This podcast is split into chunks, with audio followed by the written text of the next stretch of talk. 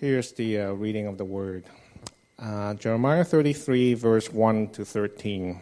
You can read that on the screen. While Jeremiah was still confined in the courtyard of the guard, the word of the Lord came to him a second time. This is what the Lord says He who made the earth, the Lord who formed it and established it, the Lord is his name. Call to me, and I will answer you and tell you great and unsearchable things you do not know. For this is what the Lord, the God of Israel, says about the houses in the city and the royal palaces of Judah that have been torn down to be used against the siege rams and the sword in the fight with the Babylonians. They will be filled with the dead bodies of the people I will slay in my anger and wrath. I will hide my face from the city because of all its wickedness. Nevertheless, I will bring health and healing to it. I will heal my people and will let them enjoy abundant peace and security. I will bring Judah and Israel back from captivity and will rebuild them as they were before. I will cleanse them from all the sin they have committed against me and will forgive all their sins of rebellion against me. Then the city will bring me uh, renown, joy, praise, and honor before all nations on earth that hear of the, all the good things I do for it. And they will be in awe and will, be, will tremble at the abundant prosperity and peace I provide for it. This is what the Lord says You say about this place, it is a desolate waste without people or animals.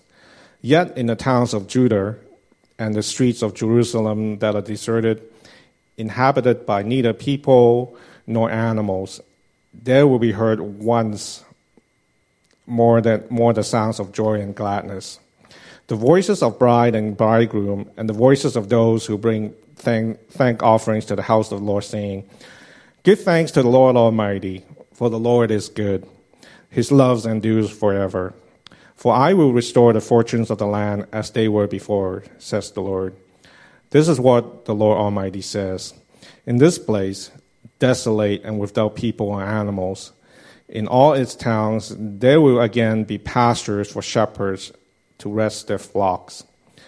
In the towns of the hill country, of the western foothills of the Negev, in the territory of the Benjamin, in the villages around Jerusalem, and in the towns of Judah, flocks will again pass under the hand of the one who counts them, says the Lord. Here's the reading of the word. Thanks be to God. You may be seated this morning. Thank you, David.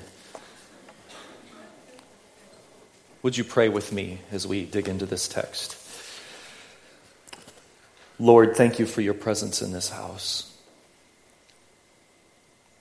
Thank you that when we gather in the name of the Lord, that you promise to be present. And Lord, as we have heard your word, and as we look into it this morning, I pray that you would move in our hearts and minds. Do what only you can do. For I am a saint and sinner in process. I can't change anyone, but I know that your spirit, through worship and word and prayer and communion, can pour out your grace and bring about new life in each person here. So do that work, I pray. And if you agree, would you say amen? Amen. Amen. as we are about to finish up with Jeremiah, and we're going to launch into a series on the basics of Christianity because I think it's sometimes it's good to go back and, and sort of look at our foundation and build on that and strengthen that. I was challenged to come one more time to Jeremiah. William Carey was a, a Baptist, and he said this expect great things from God and attempt great things for God. I sent out sort of the summary of this message earlier this week, and to sort of think about what's going on here, there's something going on with the prophetic word to adjust to people's expectations, and we'll talk a little bit about the context. But I want you to get this sort of summary. Adjusting your expectations is an important and emotionally smart skill to develop how to adjust your expectations. And we can talk about sometimes when we try to prepare other people for their expectations being out of line with how we relate to one another, and we may say to them, You need to lower your expectations. Sometimes we have a sense that we need to learn to manage our own expectations about others, about our own lives, about our skills, about job, about family, about marriage, about church, about our, our fellow citizens around us. Our expectations, I like how uh, John Goldingay said this. He says, Our expectations direct our attempting as well.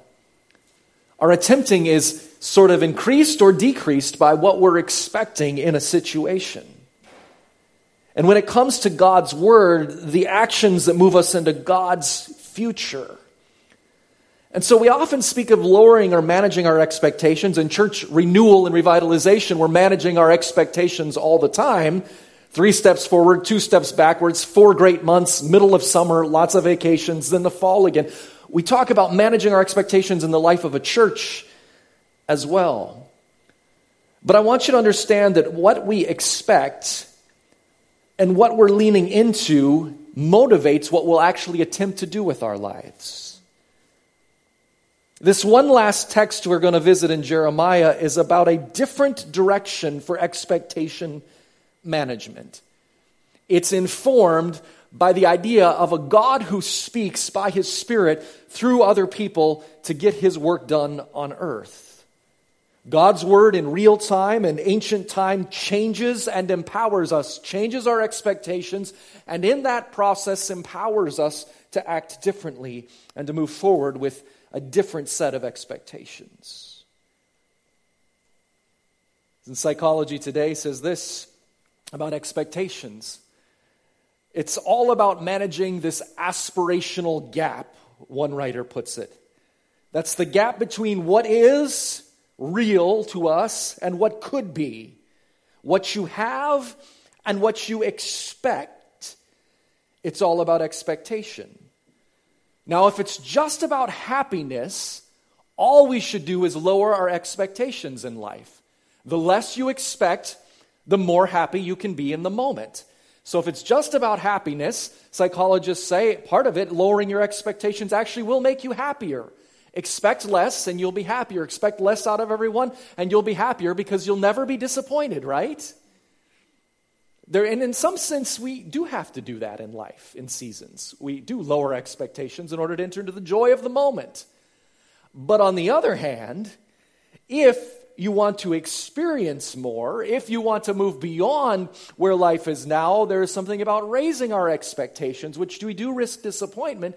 But on the other hand, it brings motivation to bring about change. In this case, Christians add one other element to this expectation management, and it is the word of the Lord and the action of God through the historic community we see in ancient Israel and Judah, and all the way through to the New Testament and the 2,000 years between that we add this dynamic of belief that there is a God who cares about creation, who created and is engaged and enters into it in Jesus Christ. And therefore, when we talk about expectations for our lives and for the future, we have to also include this major player, the Creator, in how we think about expectations. Yes, we should set goals and make sure they're achievable. And try not to stress over what we cannot control, for sure. But we also need to understand that new life comes through God's gracious action. And if we're going to lean into our expectations differently with God, as if God were a real actor in the world, then we have to change how we think about our own lives and the church and the world around us. We have to sense that grace changes everything, that Jesus entering in causes us to think differently about what lies before us. And so, this text today talks about managing expectations. Are you guys still with me? You awake? Or are you just summer, like, just very, I don't know if you're raptly attent or if you're just kind of, okay. You got to give me more volume because these guys will go asleep on me, so crank it up. Give me the volume David had or even, or, or uh, Andres had. so let's look at the background of this text this morning. In the last chapter, chapter 33 of what is called the Book of Consolation that David just read, chapters 30 through 33 are this pivotal point in the middle of the book of Jeremiah. And remember that Jeremiah is given a prophetic ministry during a time when Jerusalem and what was left of the ancient Jewish kingdom of Judah was in decline that the rulers had served themselves, that there had been injustice. They had worshiped false gods and ran after the gods of other nations. They had lost their way and direction, and God was using the empires around them, the prophetic interpretation. The empires were used by God to sort of try to bring Judah and Jerusalem back into line into right worship. And most of Jeremiah is God's anger and lament at people being unfaithful in their relationship with Him. And much of Jeremiah is a very dark book. But smack in the middle, from the editors taking Jeremiah's writings, in the middle of the book is this pivot that's called the Book of Hope or the Book of Consolation. And it tells us that God's judgment is not the end of the story. It tells us that the powers of the nations do not have the final say. It tells us that death and unrepentance and sin and our stubbornness do not have the final say with God because God is about to do a new thing. Now, that new thing doesn't come to fruition right away for them. They will be in exile for 70 years, and some of the promise starts to happen. And as Christians, we read that as beginning fully uh, the inauguration of the kingdom in Jesus' first coming and the fullness in his second coming. There's this community, though, that this, this text comes to. What, what we're reading here is coming to them right before Jerusalem is about to be completely taken over and destroyed. This text comes, the book of consolation, right before the worst of the worst is going to happen. So we need to remember that what Jeremiah is saying. When if you could think about the worst of the worst in your life or in a nation or in a people, this is when this writing is taking place. The word of the Lord of encouragement comes right before the heaviest stroke is about to fall. That's a very interesting timing when the word comes.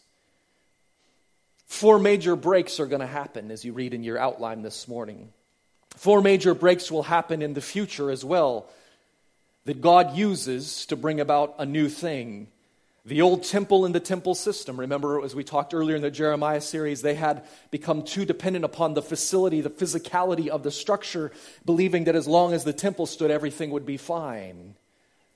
It's like churches in renewal saying if we just get a few more young couples, everything will be fine. If we get a few more bucks in the plate, everything will be fine. And God says, nonsense. It's about your heart. It's about being on mission with me, like He said ancient Israel, the mission that He had for them to be a blessing and a sign and a kingdom of priests for the nations, not just for themselves and their inward clannishness. The major break that will happen in the book of consolation is how king's rule will change. There will be a ruler from David's family lineage, but it will be unlike any other king that came before. He will be just, he will be true, he will be faithful.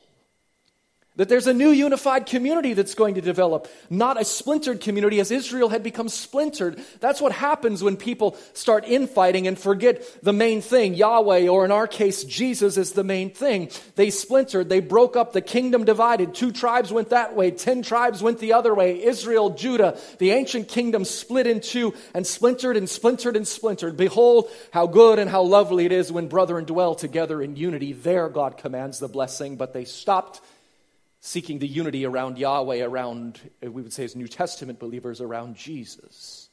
But God is going to do a new thing. And then finally, we see right before we get to chapter 33 and chapter 31 and chapter 32, God says, I'm going to change how I do covenant with you. I'm going to take the covenants that we have had before the creational covenant, the Abrahamic covenant, the Mosaic covenant, or Sinai, the Sinaitic Sinai, Mount Sinai covenant was given, and the Davidic covenant with the kings. I am going to do something new. I'm going to take the law from that earlier covenant and I'm going to write it on your heart by the power of my spirit, my gracious spirit working in you. He said that in chapter 31, the new covenant and an everlasting covenant that catches up all that has gone before. So, this text is delivered to a community that's at the breaking point. And Jeremiah delivers this message, a word from the Lord. So let's look quickly through the verses this morning. If you're following along, we're going to look at verses 1 through 5, and then we'll split it up after that 6 through 13, and then the final two sections 14 through 16 and 17 through the end of the chapter. So we're going to look just quickly through this verse, through these verses. Chapter verses 1 through through 5. This word comes again to Jeremiah. He says the second time while he was confined in the court of the guard. Interestingly about the book of hope, Jeremiah's most hopeful prophecy, hearing from the word of the Lord, happens when Jeremiah himself is literally imprisoned because the king doesn't want him running around prophesying doom and gloom anymore. And so instead of hearing the word of the Lord, the king locks him into prison. But even there, Jeremiah hears from God. I think it's strategic, and it's something to point out here is that while Jeremiah was in prison, this most hopeful word comes. It's an interesting thing. I, I think of this, and I, it's when our external freedoms are most restricted, we find out a lot about God. It's when we're not so distracted anymore, when we don't have to go to the market, when we don't have to have our phone on, when we're not on our machines, when we're not in our other thing. It's when we are in these, sometimes these states of isolation and imprisonment that we can most clearly calm ourselves down to actually hear the Word of God. It's interesting that the church in Canada and North America struggles while the church in the world where it's hardest, whether through government persecution or economic issues, is more vibrant because there's a sense of persecution sharpens our desire that there must be more and there must be something else at work in the world. Oh, I could preach a lot about the power of persecution as a sign of the kingdom and how we understand who God is more. It's in this emotional place where we enter in the line between sort of established and everything is fine to the unknown. It's on that line of crossing over where we are most open to the Lord. There's a word for that, this liminality, this place where we're on the line or we're in a border zone where we're crossing over. I think about when I cross over into the States or back into Canada, there's always this last exit before uh, you cross the border, your last chance. And you get into that border zone, you're stuck there. It's dependent on whatever the border people are crossing, whatever's going on with them. Your life is put on pause. It's a great time to pray and meditate on this idea of living into God and what is God doing in the world. We let our guard down often in times of extreme joy and in times of pain. I think Jeremiah is positioned in a place to truly hear. He's put into forced solitude. Charles Colson, who was an evangelical leader, uh, was also a criminal from the Nixon White House, and in prison is where he was most open to the work of the Lord. Most open, and he has a conversion experience and becomes a leader in the church after this experience. What will it take for you to choose the wisdom of solitude and fasting and listening by limiting the distractions in your life. What will it take for you to do that? God speaks in solitude. In your sermon notes today, there is a message from a pastor named Charles Swindoll that I hope you listen to. It's broken into two parts, about 19 minutes each, and he talks about the power of solitude. It's an old message, but it's online and it's a great message. I was thinking also that the story of Sheldon Yellen, a guy that manages a $1.5 billion company, operates in 31 countries, employs 7,000 people. And he does this all without a smartphone. Yeah, you heard me, without a smartphone. And everyone gasps in horror. He's the CEO of a company called Belfor, a privately held property restoration company. And he only uses a flip phone. It's like my father in law, but for different reasons. he only uses a flip phone. He said this You can't show and feel emotion, compassion, passion, or intent through a smartphone, through text. You can try superficially, but in terms of deep relationship. He said a flip phone encourages phone conversations, which he strongly prefers to texting. If someone has something to say to me, they know they can pick up the phone and I'll answer their question. He said, I'm approachable and I can't convey that through a text. He goes on and tells a story. There was a young kid, I imagine meaning uh, somebody in their 20s, was trying to get a meeting with me and sell a product. And he said, finally, after three months, he got his appointment with me, managing a $1.5 billion US company, uh, US dollars. And he's sitting across from me, and three times, Beller, Beller says, or Yellen says, uh, three times he answers his looks down at his smartphone and starts texting yellen told the young man i'm not trying to be rude or arrogant but i think you're going to have to go i'm not asking you to get down and bow but you just spent so much of my time texting someone when you're sitting with me you got to go now and one day you're going to thank me in our society today we are driven to distraction I think, and I love technology, don't get me wrong, I'm not a Luddite. I'm a bit of a cranky Anabaptist, but I'm definitely not a Luddite. Creating space to hear from the Lord, like Jeremiah in prison, may be the most important spiritual discipline that we can, we can learn the place for solitude. Perhaps the most important thing. For some of you, that was worth all the money you put in the plate today. And if you didn't, it's time to make a deposit. No, I was kidding. Uh, make space for Him. Pause throughout your day. The ancient church had a daily practice of three to five times of pausing and naming the Lord and reading a psalm or being silent and listening. It will change your experience of God.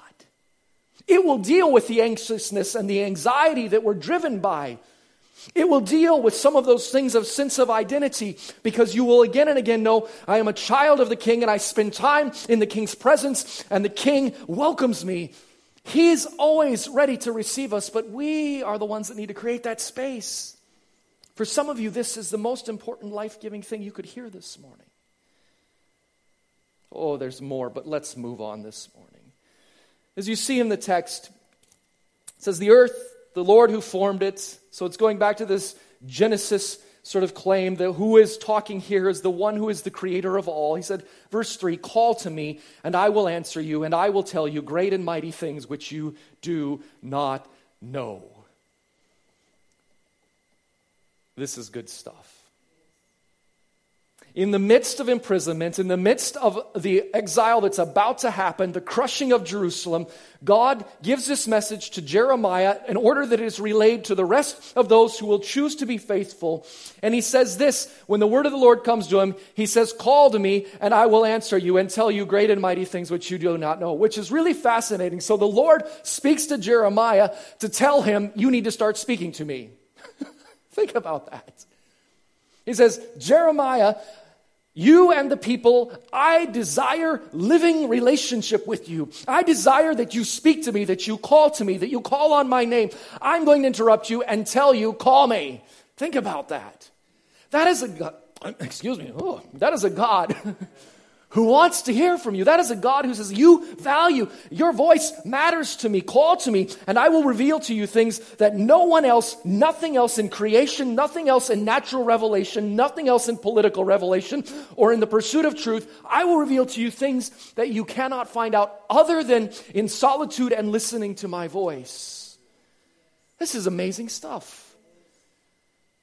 It's good stuff. Preach it, Pastor. This is good. Call to me. He will reveal these things. Look quickly at the next few verses. For thus says the Lord, the houses in the city. So he's saying that the houses, they have been tearing down the houses of the royalty and the politicians and all the upper level uh, rulers. And they've been tearing them down to build up more fortifications as if tearing down the houses were going to prevent the greatest empire at the time from coming in and destroying the city. But they destroyed them. And he said this that these things that you're using to make a dis- defense, and they're going to be filled with corpses. There's a hap- not so happy part of this prophecy. Because I've hidden my face from this city because of its all its wickedness. So verses 4 and 5 drive home again that they are being judged because of their injustice, because of their wickedness, because of their ignoring, because they have reached a point where God removes his protective hedge and he lets them reap the whirlwind of the adversaries around them. An Anabaptist reading of this passage would say that God is not the one doing the slaying per se, but what God is doing is taking down his protective wall, as it says, I've hidden my face, which is sort of this verse that you hear this phrase elsewhere in the Old Testament that means God has basically taken away his protective hedge because they have no longer been in relationship with him. And he just lets sin take its course, and there's destruction. And much of Jeremiah's is that. But then in verse 6, there's this turn. And I'm going to have to land this a little sooner, but that's okay. We'll get there. In verse 6, there is the turn, and this is the last chapter in the book of consolation. He says, But behold, or nevertheless, I will bring to this city now health and healing, and I will heal them, and I will reveal to them an abundance of peace and truth. You see, in Jeremiah, the book of consolation, God is shifting his covenantal relationship with Israel. Before it was that if you do this, then I will bless you. If you do that, then I will bless you. The, the, the, sort of give and take of the old covenant. And then all of a sudden, the prophets, the agreement starts to change. God uh, uses this and, and, and the people cannot sustain it. And God says, you know what? Uh, you are going to reap the whirlwind for your sins. I won't remove the consequences, but what I'm going to do is my grace which of course foreshadows what he does in Jesus, fully putting on flesh and dwelling among us.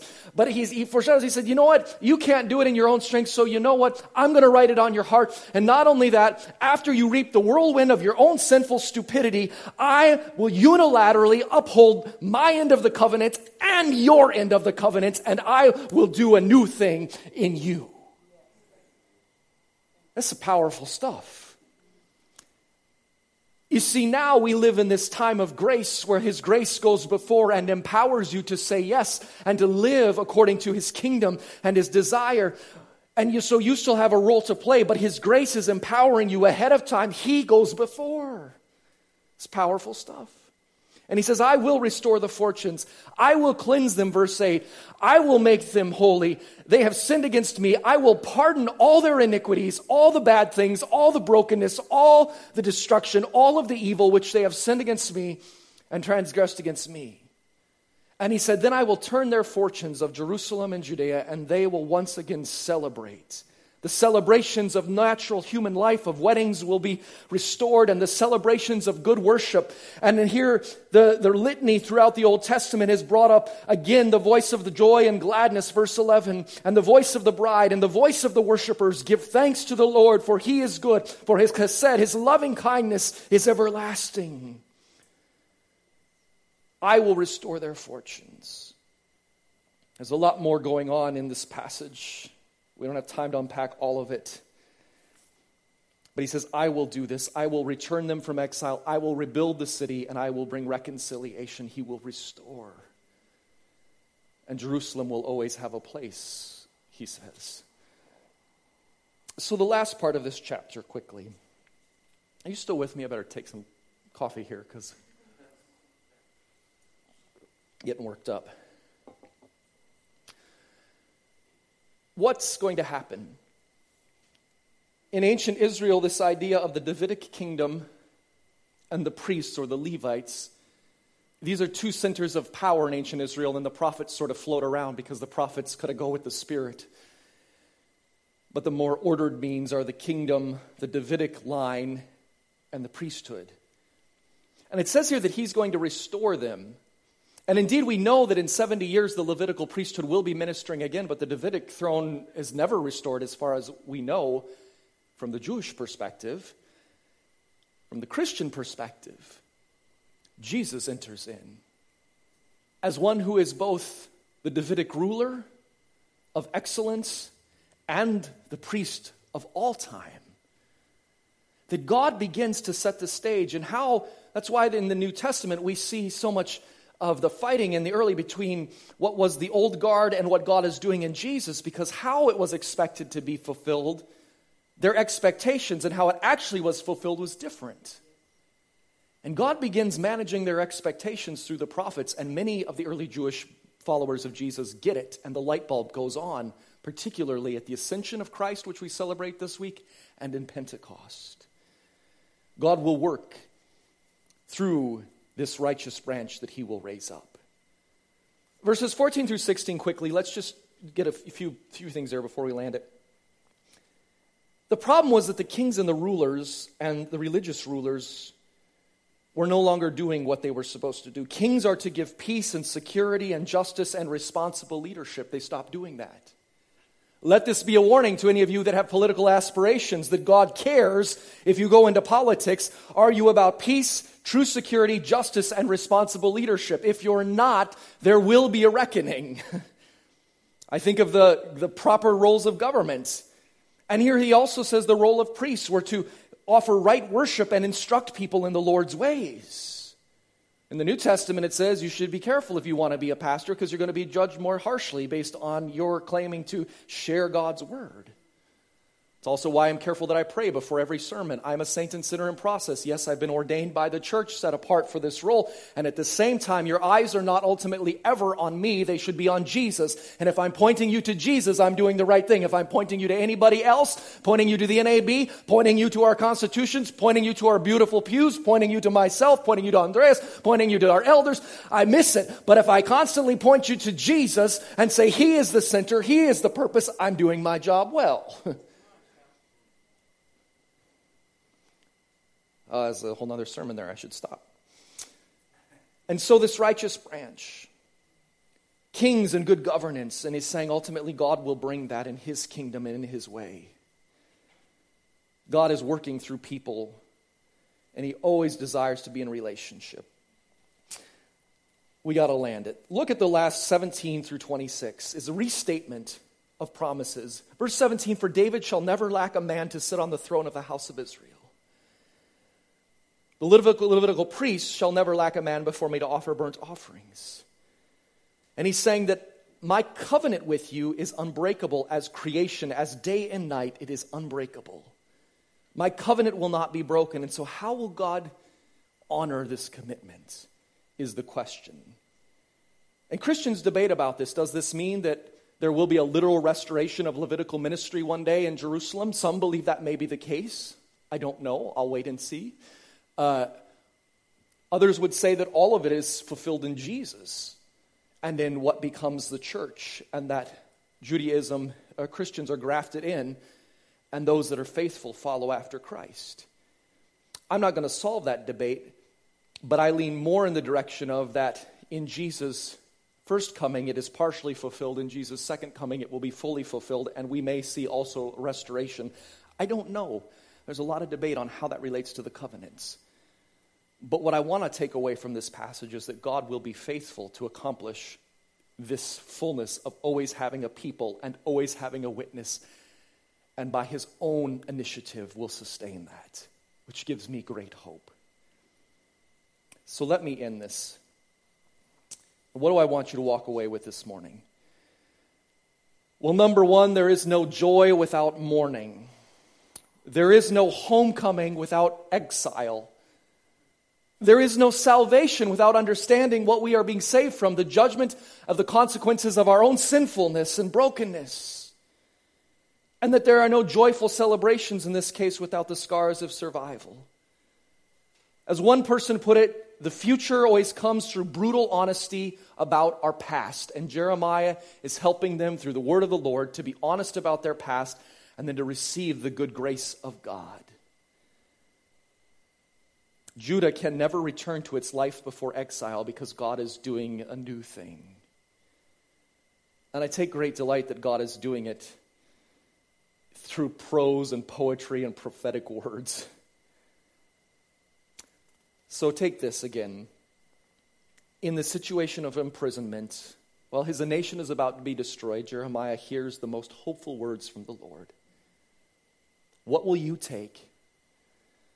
What will it take for you to choose to begin to work solitude and fasting and listening into your life in order to restrict the other distractions to hear from God? If you're asking, Lord, speak to me, but you're never taking time, He's speaking. It's us creating the space to tend to His presence. If we want more people to know Jesus in our church, we have to take time to tend to God's presence in the neighborhood and with our neighbors and coworkers. So, what will you do with that? Second takeout this morning is the darkest times do not have the final word, nor do they own the future. They do not own the future. The darkest times do not have the final word. In the midst of the darkness, the Lord speaks and shines through.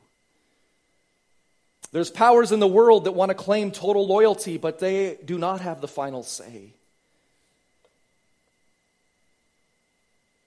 And the other takeouts you can see in the outline there is God using this time of post Christendom to get his church ready for its next advance?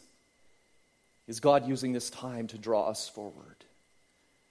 We look around at the church in North America and we ask, yes, there are pockets of good things. There are mega churches picking off post Christians that are still have some Christendom for sure and a few real conversions. But by and large, most churches in North America, I think it's something like 90%, are under 100 people. And 7,000 of them are slated to close probably in the next, I think it's five to 10 years as well. In the midst of all that, I hear God speaking through Jeremiah saying, I'm going to do a new thing. I'm going to write a new thing on their hearts. I hear him say that I will do great and mighty things which you do not know. And so we lean into hope. We manage our expectations upward and we act accordingly because of what he has done, what he is doing, and what he will do. Would you pray with me this morning? Lord, thank you for your presence in this house. Thank you for your goodness and your grace. Thank you that you spoke through the prophets and you still speak today by your Spirit through your word and the church. And Lord, for the person that is dealing with a lack of hope, I pray that they would hear your word, that you care for them and you want to hear from them, and you are at work in the world and you're at work in the layers that we sometimes ignore. Open our eyes to see that. Awaken us to your promises. And thank you that you began to manifest them in Jesus. And you continue to do it in the church by your Spirit until you come again. Stir us, O oh God. In the name of the Father, Son, and Holy Spirit, we pray. Amen. Amen.